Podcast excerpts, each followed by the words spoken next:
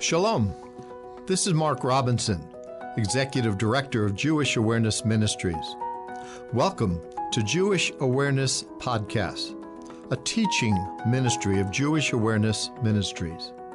On Friday nights at our headquarters, we host a Bible study. Generally, we do verse-by-verse studies of different books of the Bible.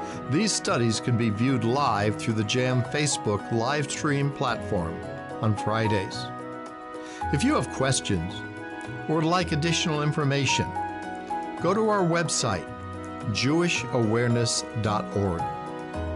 Email us at office at jewish awareness dot org or call us at nine one nine, two seven five, four four seven seven. Enjoy the Bible study.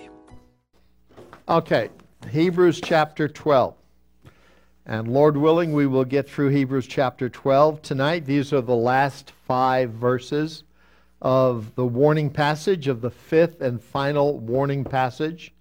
And just to remind ourselves, there are two groups of people being addressed in this book. That is, Jewish believers who literally actually possess the Lord, so possessing believers, but Jewish believers who only give lip service. They, they, they say with their lip, Jesus is Messiah, but they don't possess him, so they're professing believers. And the warning passages are primarily uh, directed towards these professing Jewish people and saying, hey, Jesus is so much better than all the things on, in, in the Old Testament economy, uh, the Mosaic economy, um, better than angels, better than Moses, better than the priesthood, better than the high priest, uh, and, and, and so on. And Jesus is so much better. So this is the final warning. Um, and uh, it brings to a pinnacle, I guess you could say, the, the reality ultimately of God's judgment for those who reject Jesus, for those who reject God's Son. That reality, that judgment is sure, it's, it's foreboding. Uh, if anybody would have any inkling on what lies ahead with the judgment of God, they would just flee to the Savior. Um, and, and, and a lot of what is dealt here um, is the tribulation period. We'll see and, and understand why. But it, it, there's a greater judgment than the tribulation, which is bad enough, uh, coming, and that's the judgment of eternal lake of fire. That's forever. Um, so in verse twenty-five, it starts out then.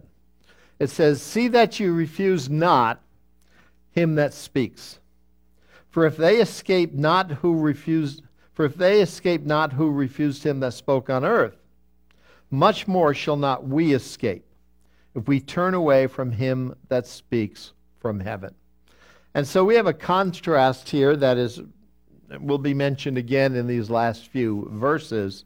Uh, that which takes place on earth, uh, which would be um, Moses, the giving of the law, the judgment that came around that, and that which comes from heaven being Jesus speaking, the Son of God speaking, and the judgment that will come for those who ultimately reject the Son of God, reject Jesus. Now, one of the things that we must be absolutely clear in our understanding uh, is that there is no salvation outside of Jesus and him alone. Now, I, I was hoping there would be a, a gentleman that would join us tonight. He stopped by, and I thought, was it today or yesterday? Uh, yesterday, yesterday. Um, he had a bunch of questions. He was interested in the Bible study, uh, but he wanted to know, uh, he, he, he was under the impression that, um, I forget how he actually put it, but uh, at the time of Jesus, and perhaps subsequent to that, which would be today, that, isn't it true, he said, that you have to believe in Jesus and be baptized to be saved? So he was obvious, and that's absolutely wrong. Um, the first part is correct, the last part is wrong. Uh, the only thing to do to be saved is believe on the Lord. Whosoever shall call upon the name of the Lord shall be saved. Uh, so we have to be, we must be absolutely clear in our mind, in our heart, that salvation is only through and by belief in him. Uh, John fourteen six, Jesus said, uh, I am the way, the truth, and the life. No man comes unto the Father but by me. And so it's through him. It's not through religion. It's not through good works. It's not through baptism. It didn't say, uh, I am the way, the truth, and the life. No man comes unto the Father but by me in baptism. It didn't, doesn't say that. Uh, it's through Jesus. We come to God through Jesus. And then Acts chapter four, verse twelve.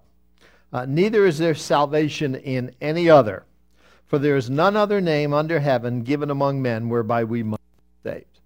Uh, there's the only one name, only one person, and, and, and it's, and it's, it, it's the name of Jesus, yes, but let, let's make sure it's the biblical Jesus. Um, that's why I, I love Psalm one thirty-eight two, where God says he has exalted his word above all his name.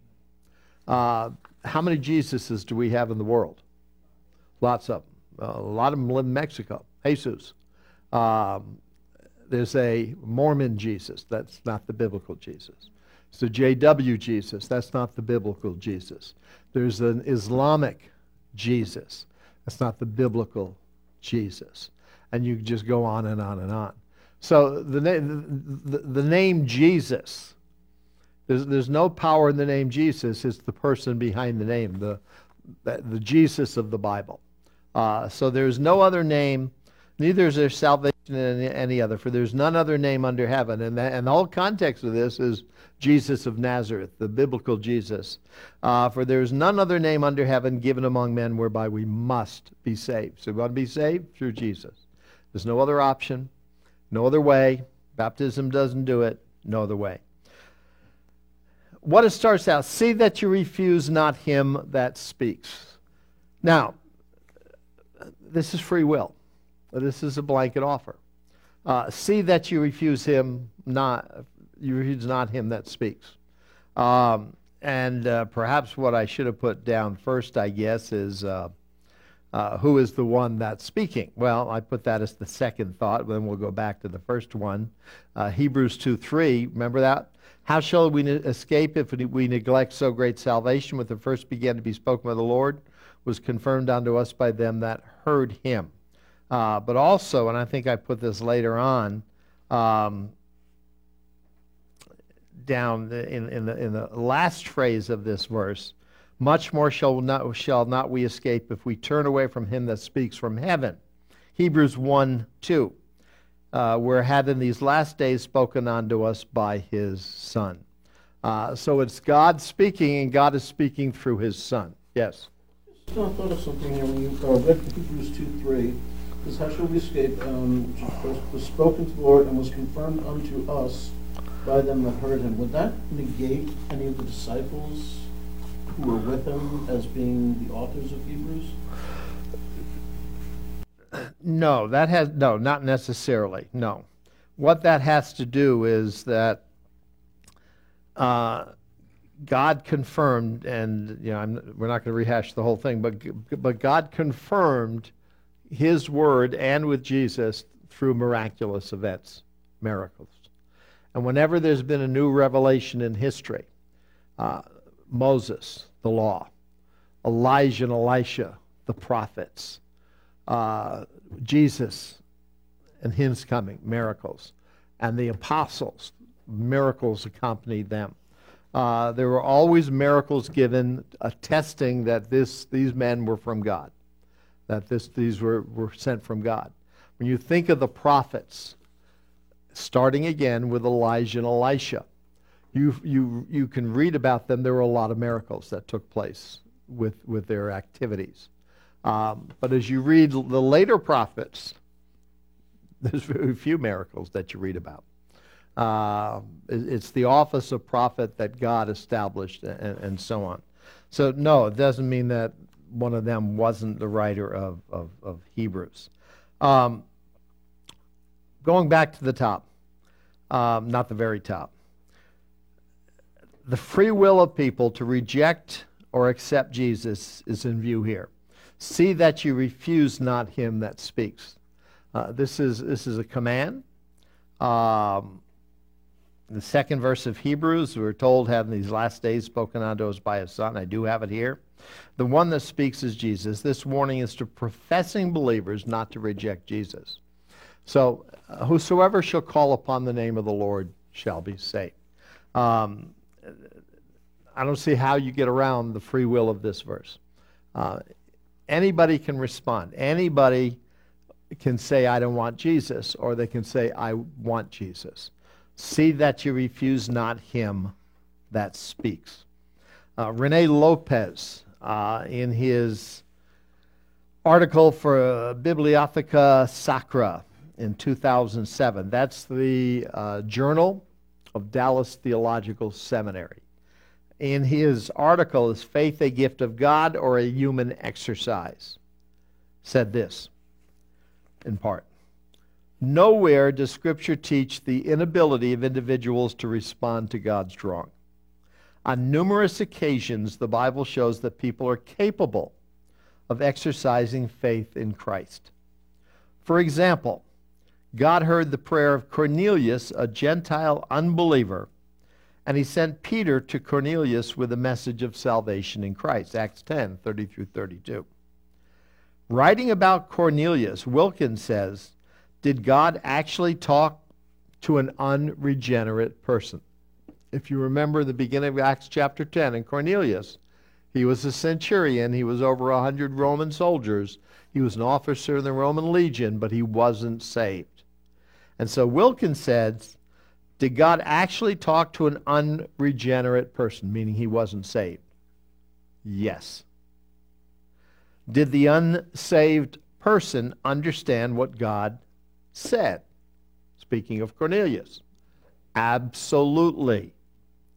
In fact, God also indicates that he had see, he had been hearing the prayers and appreciating the alms giving of Cornelius in unbeliever. Read Acts chapter ten later. I mean, here's an unbelieving man. Now, he wasn't saved, so what, what did God do to get him saved? Peter, Jaffa, Caesarea. If you've been to Israel, you know, it's, hey, he didn't have a nice Mercedes bus. He had to hoof it. Uh, but we could do it in an hour. Um, but the point here is, here's an unsaved individual that prayed to God. God heard his prayer. He had an option to believe or not to believe, to respond or not to respond. And when he heard the message from Peter, what did he ultimately do? He responded. He accepted the Lord. When it says, see that you refuse not him that speaks, they have an option.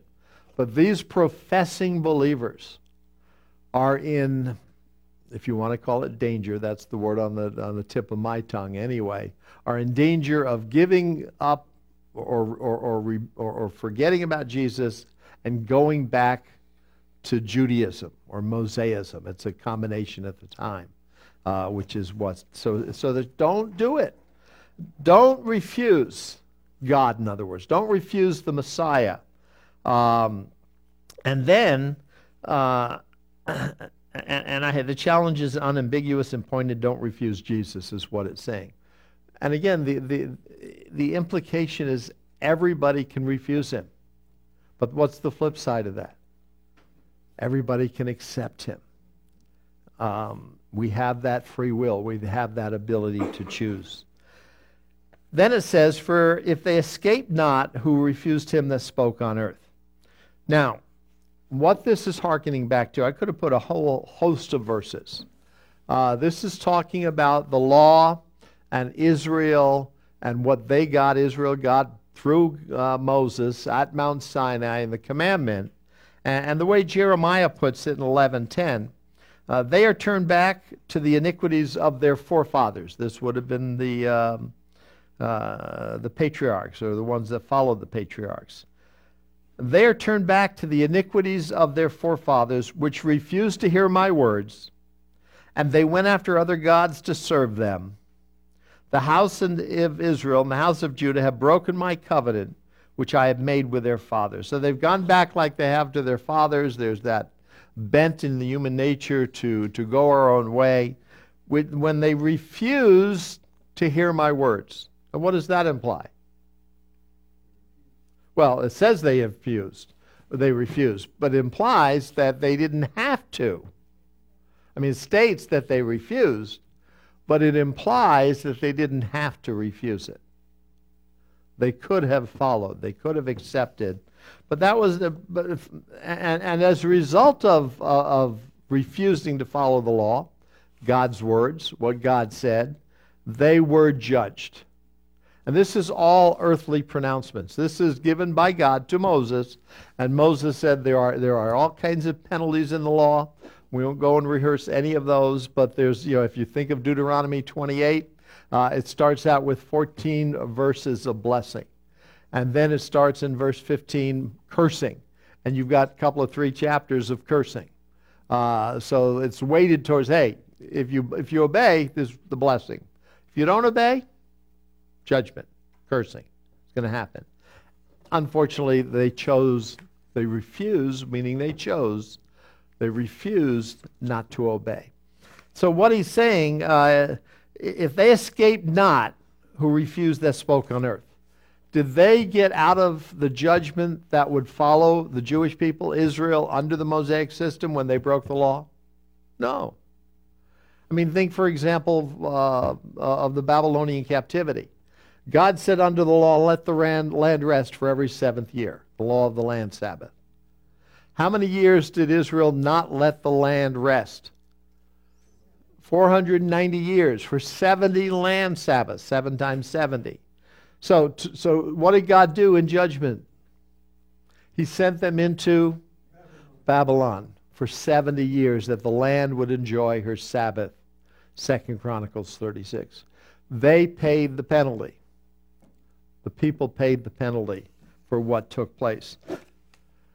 Then, and then the latter part of the verse, much more shall not we escape if we turn away from him that speaks from heaven. So if God judged those people under the Mosaic law, this is what God requires. If you don't obey, I'm going to judge you. God did that. How much more shall not we escape? And he's speaking to these professing believers. If we turn away from him that speaks from heaven. Now, who is the one that spoke from heaven? Jesus. That's right back in the very beginning of the book, where God spoke in times past by the prophets, hath now in these last days spoken unto us through his Son, through Jesus. Jesus is God's final revelation. Now, what we have referred to here, and I got this from Legal Dictionary, the free dictionary dot com, is affareshi. Affareshi is how it's pronounced. Okay, that's the argument. The affareshi argument. What is that? That is, quote, it applies to a situation in which if one thing is true, then it can be inferred that a second thing is even more certainly true. Thus, if Abel is too young to serve as administrator, then his younger brother, Cain, certainly is too young. That's the argument. Uh, if one thing is true, there, then what follows is even more true. And if Abel is not able to serve as the administrator, now this is not the Cain and Abel. I don't know why they use Cain and Abel, but I thought it was interesting. Yeah. But anyway, that, that was in the definition. If Abel is too young to serve as the administrator, his younger brother obviously then can't serve as administrator because he's younger. It's much more evident that Cain can't serve as the administrator. That's the argument here. If judgment came on the people, and it did, it was from God, and that was given on the earth through Moses, how much more is it true that judgment will come when God gives the message through his Son from heaven? Write it down. Underline it. Put it in capitals. It is certain to happen. Now, what he will get into as we see this, and we'll look at some of these just in a moment, is the tribulation period and the wrath of God from heaven. So he's, except for perhaps the last verse of this chapter, it's not talking about hell. Uh, and, and I'll mention why I think that is true. But look what Hebrews ten, twenty-eight and twenty-nine. I know we looked at this previously. He that despised Moses' law died without mercy under two or three witnesses. That's on the earth. Judgment was sure. Of how much sorer punishment, suppose you, shall he be thought worthy who hath trodden, un, trodden underfoot the Son of God, and hath counted the blood of the covenant, wherewith he was sanctified, an unholy thing, and hath done despite unto the Spirit of grace. This is the fourth warning passage. If people under Moses' covenant died, how much more sure will punishment be meted out if you reject the Son? That's what this principle is, the affareshi. In other words, because this is true, there's something that is so much truer. Now, the entire book of Hebrews is explaining to these Jewish believers who possess, yes, but also profess, and the warning passages are to the professing believers, is that God's final revelation in Jesus as Messiah, and God, he's God, shows how far superior he is than the things of Israel. And that's angels, that's Moses, that's the law, that's the priesthood, that's the high priesthood, that's the new covenant versus the, the old covenant, is so much superior. How much superior Jesus is to all of these things. So it, it just, it, it's logical. One follows the other, that if you died, if you were judged under the Mosaic law, how much surer is judgment going to happen? Now, we're two thousand years down the road. Where's the judgment? That's the next verse.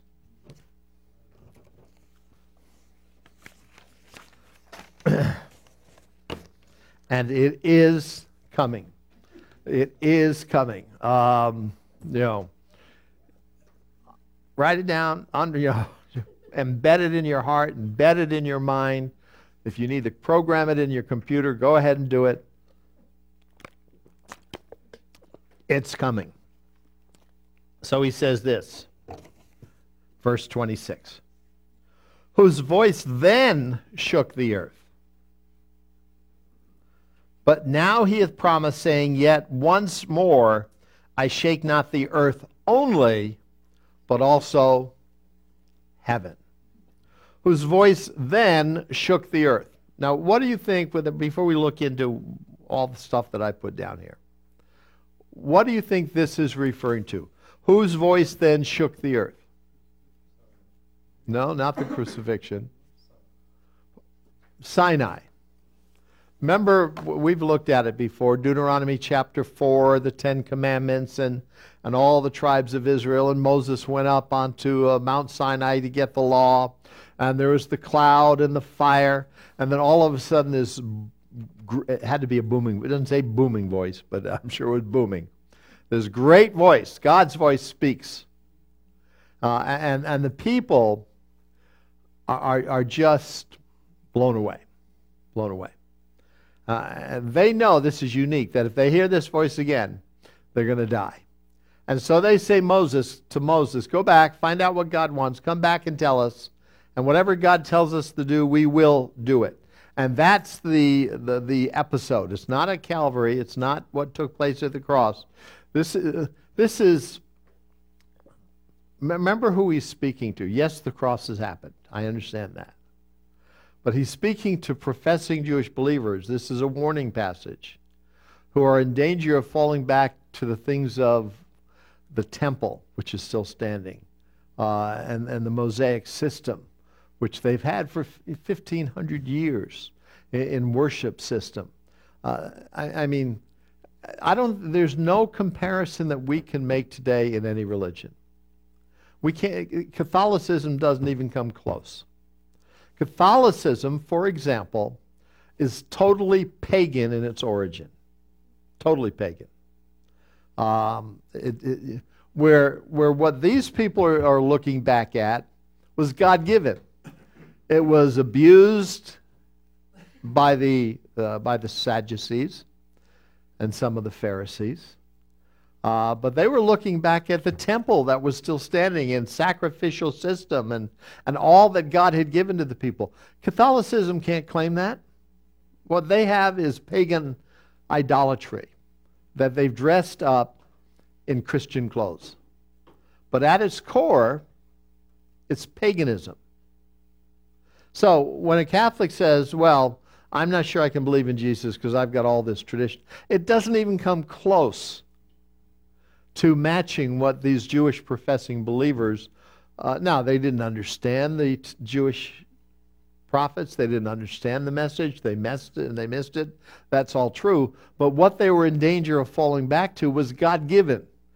Yes, abused by the, uh, by the priesthood, yes, abru- abused by the Pharisees, and not all the Pharisees, Nicodemus did, you know, but, but there's nothing in the world today that can compares that can happen.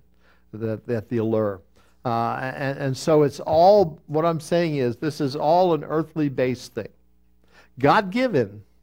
Uh, and what he's saying, when I spoke, I gave the Mosaic covenant, God gave the Mosaic covenant, uh, and the earth shook, and there was penalty, there was judgment that would come if you broke it, and that happened over and over and over again.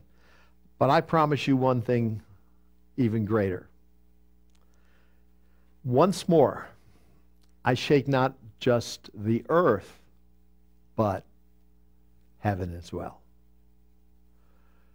If I shook the earth back then, and I did when I spoke, there's a greater judgment coming.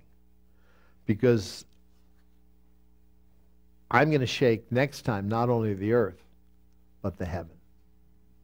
Now, what he's referring to is the tribulation period.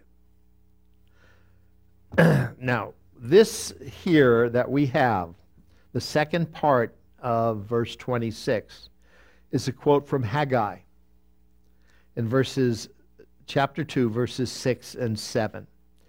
And um, the quote itself, the the the, the the the the snippet, the small part of it, comes from Haggai verse Uh, six in chapter two, where it says this: For thus saith the Lord of hosts, yet once it is a little while, and I will shake the heavens and the earth and the sea and the dry land.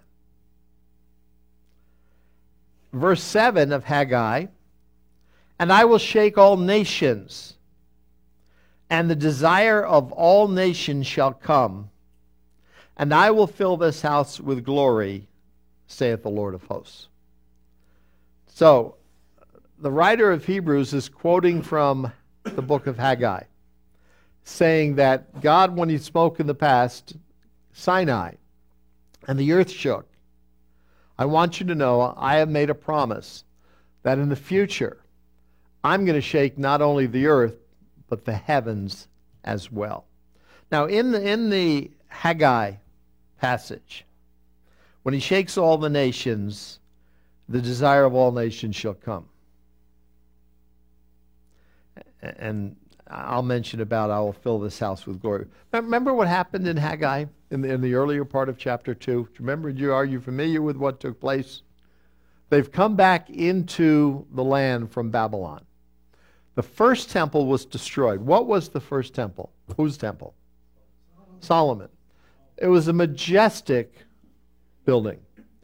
It was unparalleled, probably in the world at that time, uh, with the wealth that went into it. And the Israelites who came back and saw the second temple, uh, Zerubbabel's temple, that in, in Haggai, Zerubbabel was the governor, and he allowed it to be started.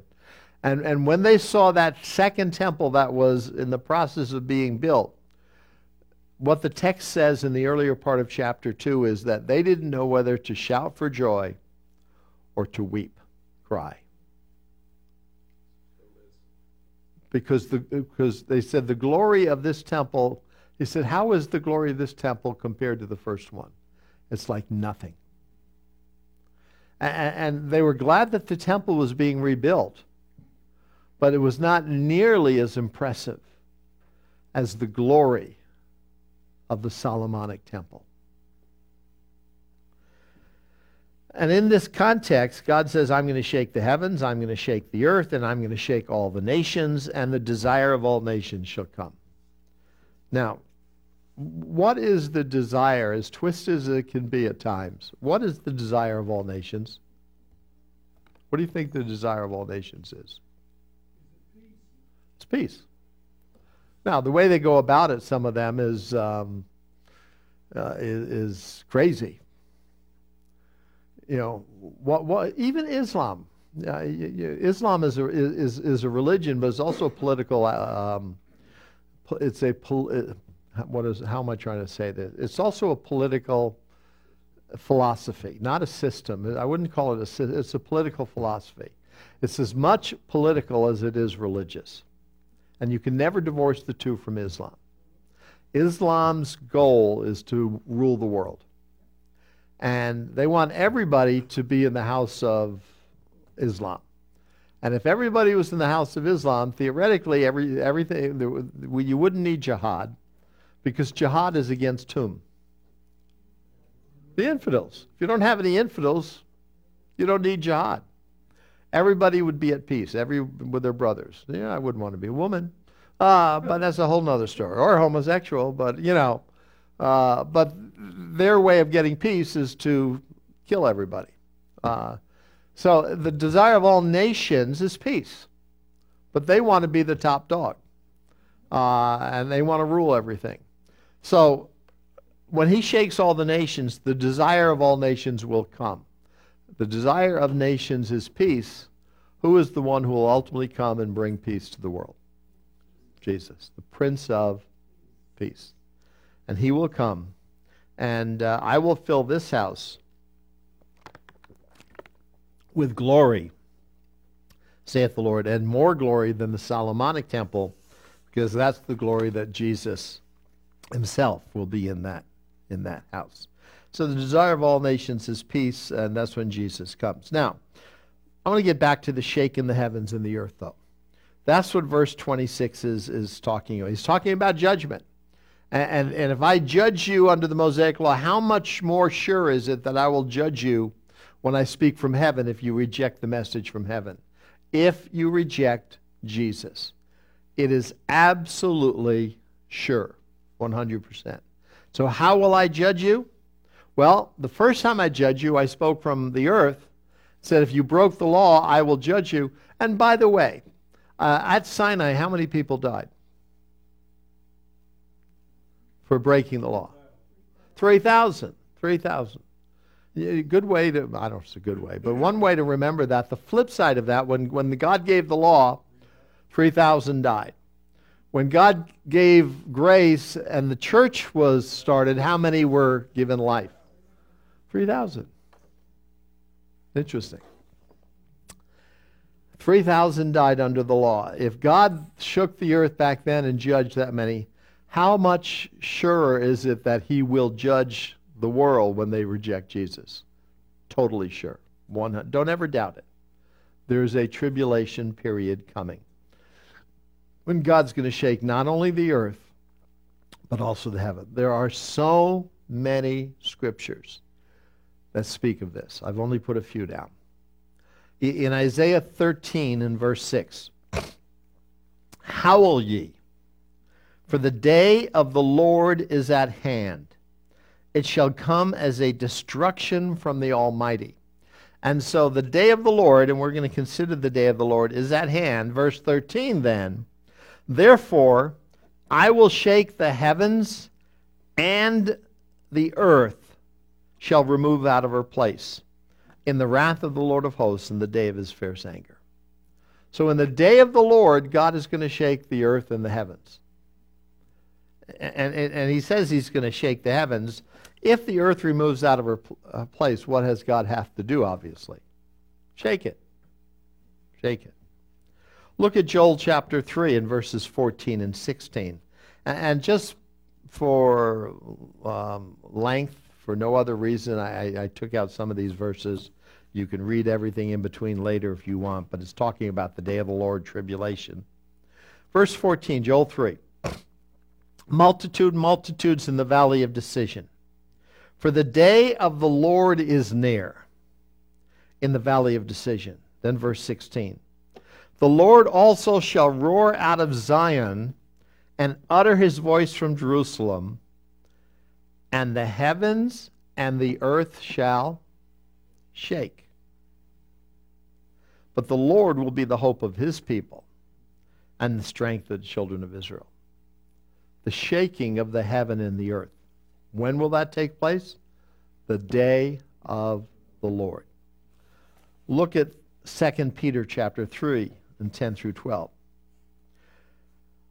But the day of the Lord will come as a thief in the night, in the which the heavens shall pass away with a great noise, the elements shall melt with fervent heat, the earth also and the works that are therein shall be burned up. Seeing then that all these things shall be dissolved, what manner of persons ought you to be in all holy conversation and godliness? Conversation is lifestyle. Looking for and hasting on to the coming of the day of God, wherein the heavens being on fire shall be dissolved, and the elements shall melt with fervent heat. The day of the Lord is coming, and heaven and earth will be affected by it. The shaking of heaven and earth. Amos five puts it this way. Woe unto you that desire the day of the Lord. Now, don't even read on for a moment. Woe unto you that desire the day of the Lord. Why would anybody want, desire the day of the Lord if it's the shaking of the heaven and the earth, the dissolving of the heaven and the earth by fire, if it's judgment and wrath and all? Why would anybody desire the day of the Lord if it's all those things? Would anybody? I know you think I'm throwing out a twi- trick question here. Uh, so, Pardon? No, no, it says the day of the Lord. It's not saying after the day of the Lord.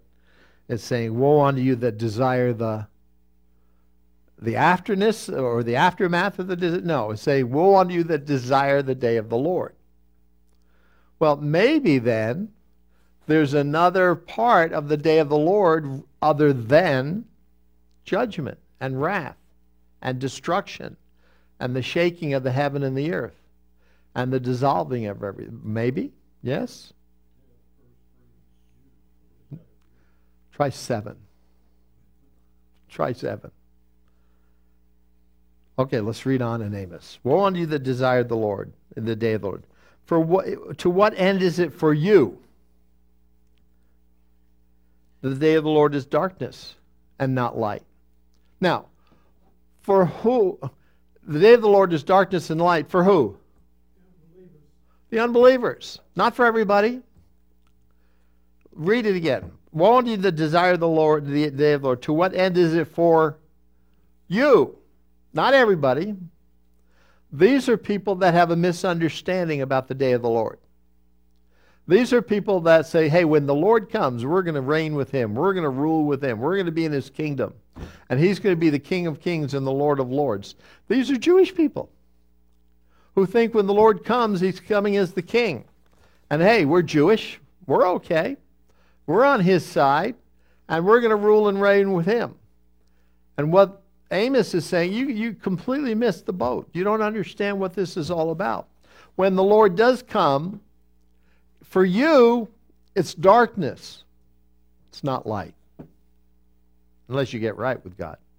For you, it's darkness. It's not light. It's as if a man did flee from a lion and a bear met him. Think of that. You're running from a, you know, you're running from a, from a lion. And you turn around and, and you think you got it made, and all of a sudden you run right into a big grizzly or a bear, whatever, you know. Oh, man, I thought I had it made, you know, and, and there's just no escape. Or went into the house and leaned his hand on the wall and a serpent bit him. You, you, you get into the house, you, oh, I'm safe now. I'm behind closed doors. Whew. and the serpent bites him. There's no escape. There's no escape in this time period. Shall not the day of the Lord be darkness and not light, even very dark, and no brightness in it? Now, this is not saying that there's not a um, a, a, a component of the day of the Lord that is light. There is. What he is saying is there's a group of people, you, who think that when the day of the Lord comes, hey, we're on the right side, we're going to be all right.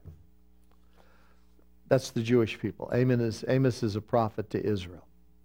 That's the Jewish people who don't understand God's plan.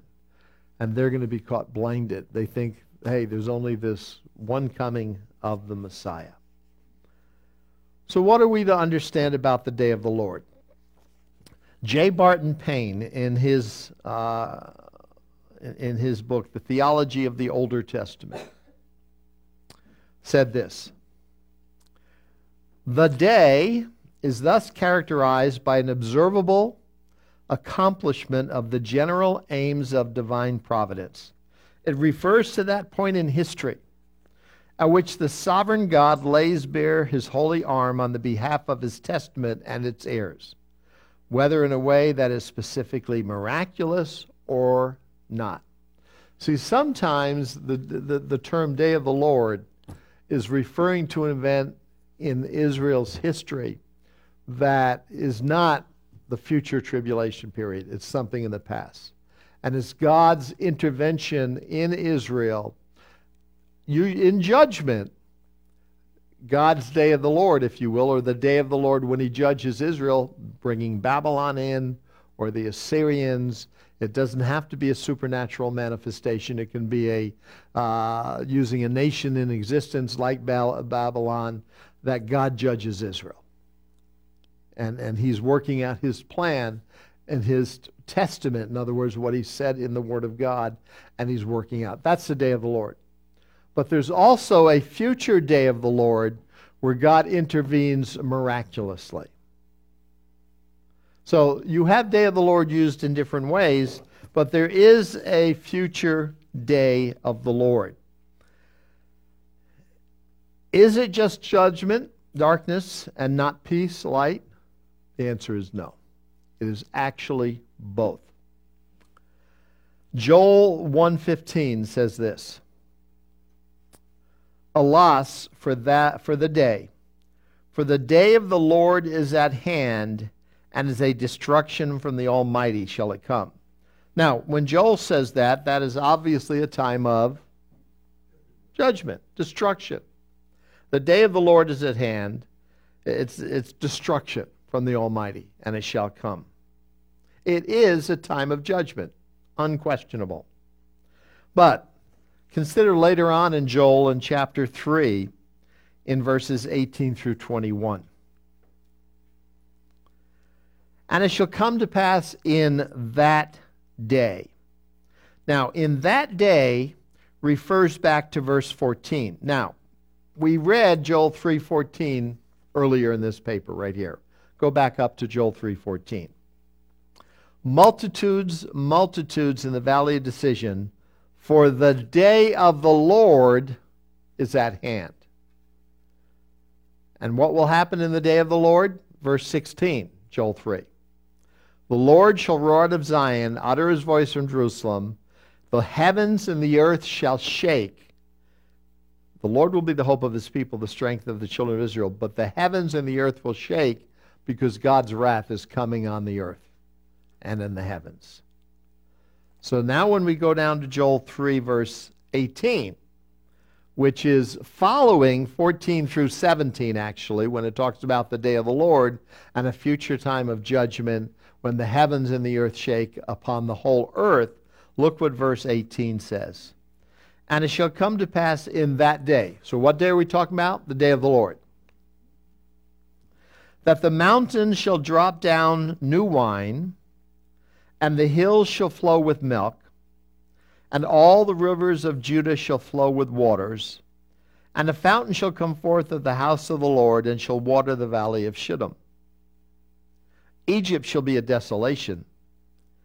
Edom shall be a desolate wilderness for the violence against the children of Judah. They will be judged because they have shed innocent blood in their land.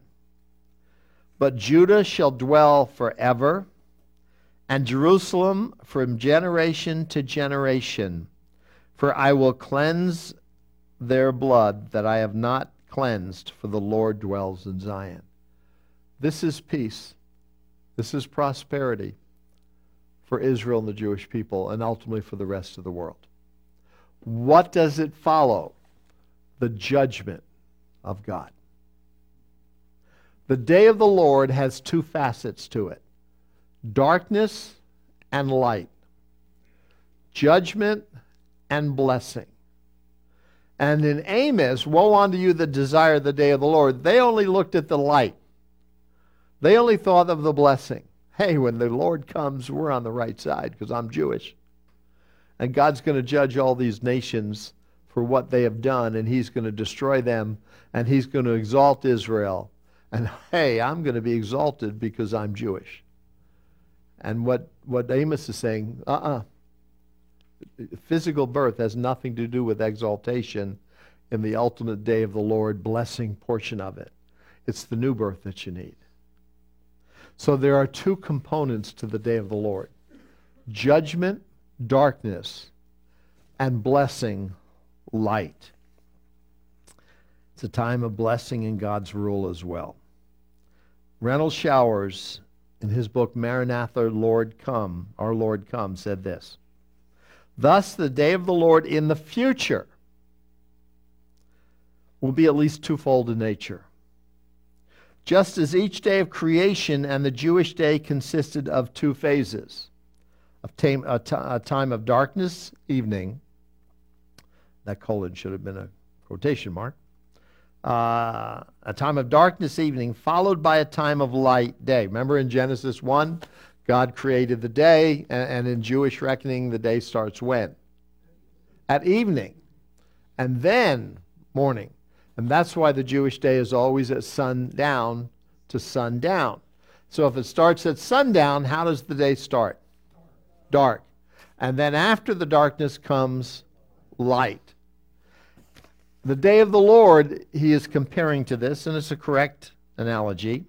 So just as uh, the Jewish day consisted of two phases, a time of, time of darkness, evening, followed by a time of light, day, Genesis one, four through six, so the future day of the Lord will consist, consist of two phases: a period of darkness, judgment, followed by a period of light, divine rule and blessing.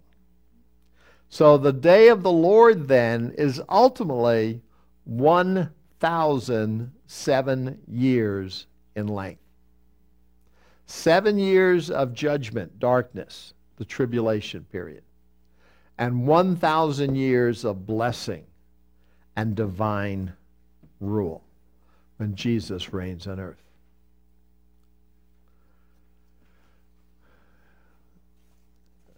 By the way, this has, and we're not going down this, I'm just going to mention it, this has a big play then on the timing of the rapture. Because we have been promised to be delivered prior to the time of the wrath of God, before the day of the Lord starts. And if the day of the Lord starts with wrath, and God's wrath is poured out in the seal judgments — you just have to read the book of Revelation — that means we have to be gone, the church has to be gone, prior to the day of the Lord starting.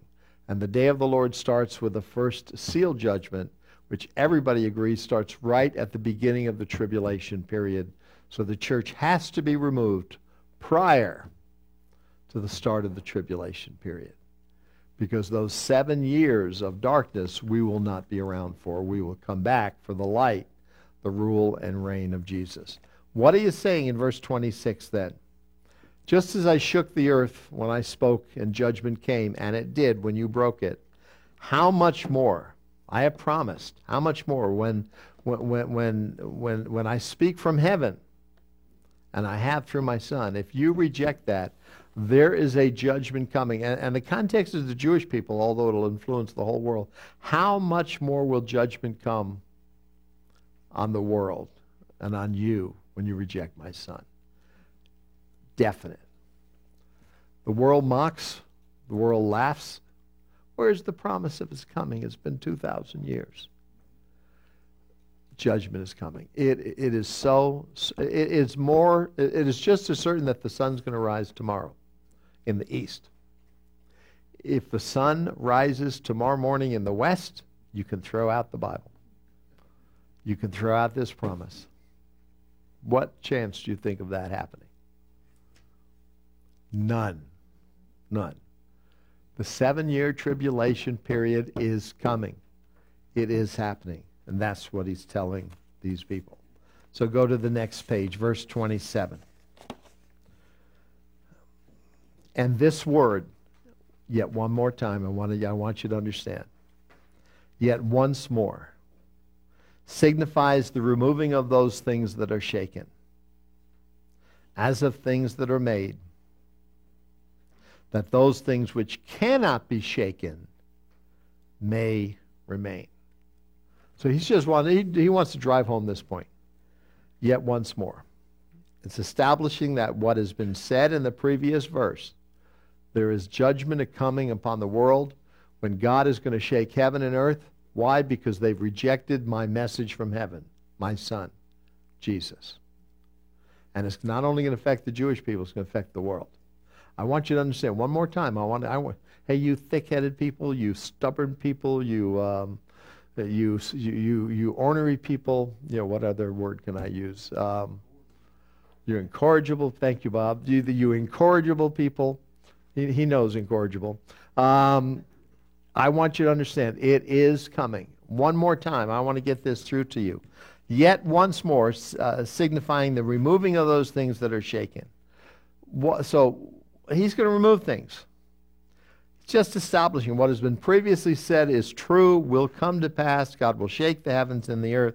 And the warning here is to those professing believers who are considering going back to the unbiblical promises of Judaism, where the traditional concept of an earthly kingdom and traditional practice of Judaism are most important. The temple, the priesthood, the sacrificial system, all of that, the, the promise of the coming king. They wanted to go back to that. That was all they knew for fifteen hundred years. We need to go back to this. This is, this is our root. This is our heritage. This is our traditions. And, and he's saying, I want you to understand, if you go back, all of those things, they're man-made. There's an eternal temple. There's an eternal kingdom. There's an eternal Jerusalem, a heavenly Jerusalem. There are things that will not be removed, but there are things on earth that will be removed. How much stuff on earth is going to be burned up? Second Peter said, everything. But there are things that will not be changed, that will not be shaken, that will not be removed, that will be removed. What are some of the things that will be shaken? Houses, money, job, this world, religion. Those things which can't be shaken will remain. Salvation, eternal rewards, eternal relationships, the eternal kingdom. So in light of this, the argument, where should we put our efforts? Finding a cure for cancer? That would help millions of people. Maybe you. Maybe somebody you know. Is that where we should put our efforts, to, to finding a cure for cancer? So we cure cancer, and somebody lives an extra twenty years. What happens after the twenty years? They succumb to a heart attack. They succumb to... Death comes. How, whatever the vehicle, whatever the mode. We, it is appointed unto man once to die. Let the world try, you know... Is it wrong to give money to cancer societies to try to find a cure for cancer? No. Is that the best place that God's people's money should go? No. That's temporal. That's not eternal. It's not wrong, but is that the is that the best investment? I'm not supporting a political party that you'll think will be best for the U S Oh man, look what's happening in our country, and look at the hypocrisy, and you know, when, you know, when, eh, you know, and now the Democrats are really shaking, you know, because you know, you know, there's no collusion, and now they're finding out that there's there's collusion on the other side, and there's they're concerned, and and and and and, and, and you know, the new Attorney General says, hey, there's there's very likely spying going on, and. And, and the Democrats, but that's not spying, that's surveillance. There's, those are two different things, you know. Yeah, right. Uh, you know, you got to be a dummy. You got to be a liberal to believe that. But anyway, um, so maybe we should invest our money in the Republican Party to get more Republicans um, in office that we can turn things around in this country. Maybe that's what we should do, right? I'm going to start from the top again, and we'll, you know.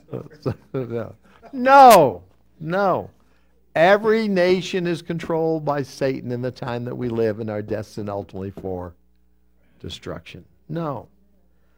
G- Colossians three, one and two. If, if ye then be risen with Christ, seek those things which are above, where Christ sits on the right hand of God. Set your affection on things above, not on things on the earth. I mean, how much clearer can you be? Don't put your affection in the re- any party, Democrat Party, Republican Party, the Likud Party in Israel, whatever party it might be. No, that's not where our focus should be. Matthew six thirty-three. But see, and, and there's a host of verses I could have put down. But seek ye first the kingdom of God and his righteousness, and all these things shall be added unto you. Seek his kingdom. See, the answer to American society is not the Republican Party. It's not a new party. There's no answer, actually. The, the answer is ultimately Jesus coming back and destroying the nations and setting him his king. Second Timothy two four. No man that warreth himself, that warreth, entangle themselves with the affairs of this life, that he may please him who hath chosen him to be a soldier. We serve the King of Kings. We're all. I could have put down Second Corinthians chapter five. I think it's around verses eighteen through twenty-one. We're we're ambassadors. We're ambassadors for Jesus. That means we represent one kingdom, not another one. What what should we do? Then? This whole world is going to be burned up one day. Everything. So why invest in in in a, in, a, in a losing investment? I mean, isn't that pretty stupid? That's what. He, so that one more time, I want to tell you. You know, there are things that are going to be burned up. They're, they're not going to remain. What we need to do is do is get involved in those things that will remain, that will not be shaken. Then verse twenty-eight, wherefore, we receiving a kingdom which cannot be moved. Now, who is he speaking to here? The professing believers? No. True believers, possessors. Wherefore, we receiving a kingdom which cannot be removed, cannot be taken off of its foundation. Let us have grace, whereby we may serve God acceptably with reverence and godly fear. We need to be have gratitude. We need to have grace towards, you know, we serve a different kingdom. And, and when we reach out to people, you know, and it, it's not easy. It, it's certainly, you know, when you look at what's happening in our in our beloved country. I don't know, I'm, you know, and I, most, most, it's a beloved country, you know, it's been good to us, it's been very good to us, but it's just a country, it's not the kingdom. Nobody likes to see what's happening, but what's happening in our country, if you understand it from this perspective, proves the Bible is true. If, if, if, if unless you're an, unless you're a replacement theologian, an amillennialist, a covenant type of guy, which is all wrong to begin with anyway. But they, they're in postmillennialism, amillennialism. We are premillennialists. Postmillennialism and amillennialism, which is about eighty-five percent of Christendom, says, well, the world's got to get better. It's got to become Christian, and so we've got to work to make the world Christian. And they're pulling their hair out because the great hope was America.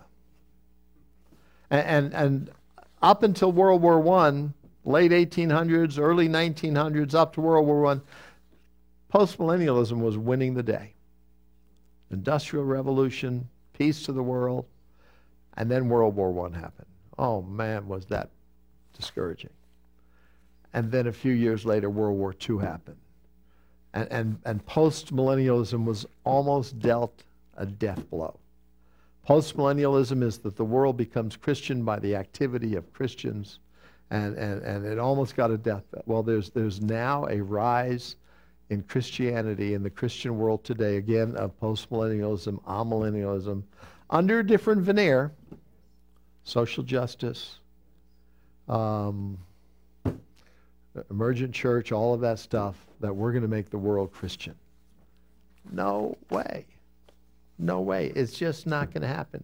If you really properly understand the Word of God, America and what is happening proves the Bible be true. And, and we are destined for destruction.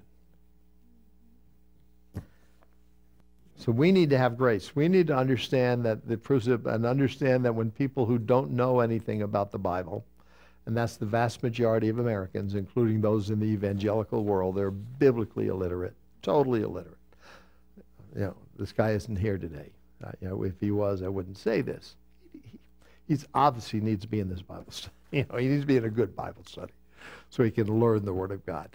Um, that was here yesterday, not today. Uh, yesterday. But we need to have grace, we, which means graciousness and gratitude for what God has done, that we can serve God acceptably with reverence and godly fear, and not get caught up in the temporal things, is what he's saying. And then verse twenty-nine, he closes the warning this way: for our God is a consuming fire. Now, this is a quote from Deuteronomy four twenty-four. For, thy, for the Lord thy God is a consuming fire, even a jealous God. And I like the way that the Woos commentary puts it, which also quotes the Expositor commentary. He says this: the words, our God is a consuming fire, are derived from Deuteronomy four twenty-four. Expositor says this: the fire and smoke which manifested his presence at Sinai, Hebrews twelve eighteen, were but symbols of that consuming holiness that destroys all persistent, inexcusable evil. It is God himself who is this, who is the fire with which you have to do, not a mere physical, material, quenchable fire. The historical background of this last statement here is that of the apostate Jew who, having left the temple sacrifices and having made a profession of faith in Messiah as high priest, now renounces that professed faith and returns to the Levitical system. To that person, God is a consuming fire. Not only will he be in the tribulational judgments when God destroys heaven and earth, but God will destroy him. To reject the Son of God is to invite the wrath of God. And you will be consumed by his holiness. Don't leave him. Don't turn back. The final warning passage. And in the context, again, he's speaking to these Jewish professing believers in the first century wanting to go back to the Levitical system. And God says, hey, just as I judge you under the Mosaic law, I will judge the world. You and the world, when you reject the Son, for God is a consuming fire. It's a, it's a foreboding judgment if you reject Jesus. Don't do it. Let's pray. Father, thank you for the Word of God, and uh, I, I, I, I tremble to think of the judgment that's coming upon the world. People mock, they laugh, they lie, they build their own little kingdoms. We see it religiously, we see it politically, we see it economically, we see it in neighborhoods, we see it on homeowner association boards, we see it in companies. where people build their own kingdoms in their own ways, and ultimately all of that will be burnt up, will be shaken, will be removed. God, help us to serve you graciously, humbly, reverently, the King of Kings, the Lord of Lords. Bless our fellowship, bless the, uh, the food, and Lord, we give you thanks in Jesus' name. Amen. Shalom. This is Mark Robinson, Executive Director of Jewish Awareness Ministries, thanking you for listening to our Bible study. These Jewish Awareness podcasts are a teaching ministry of Jewish Awareness Ministries. If you have questions about the study that you just listened to, or would like additional information, go to our website, jewish awareness dot org. Email us at office at jewish awareness dot org, or call us at nine one nine, two seven five, four four seven seven. Shalom.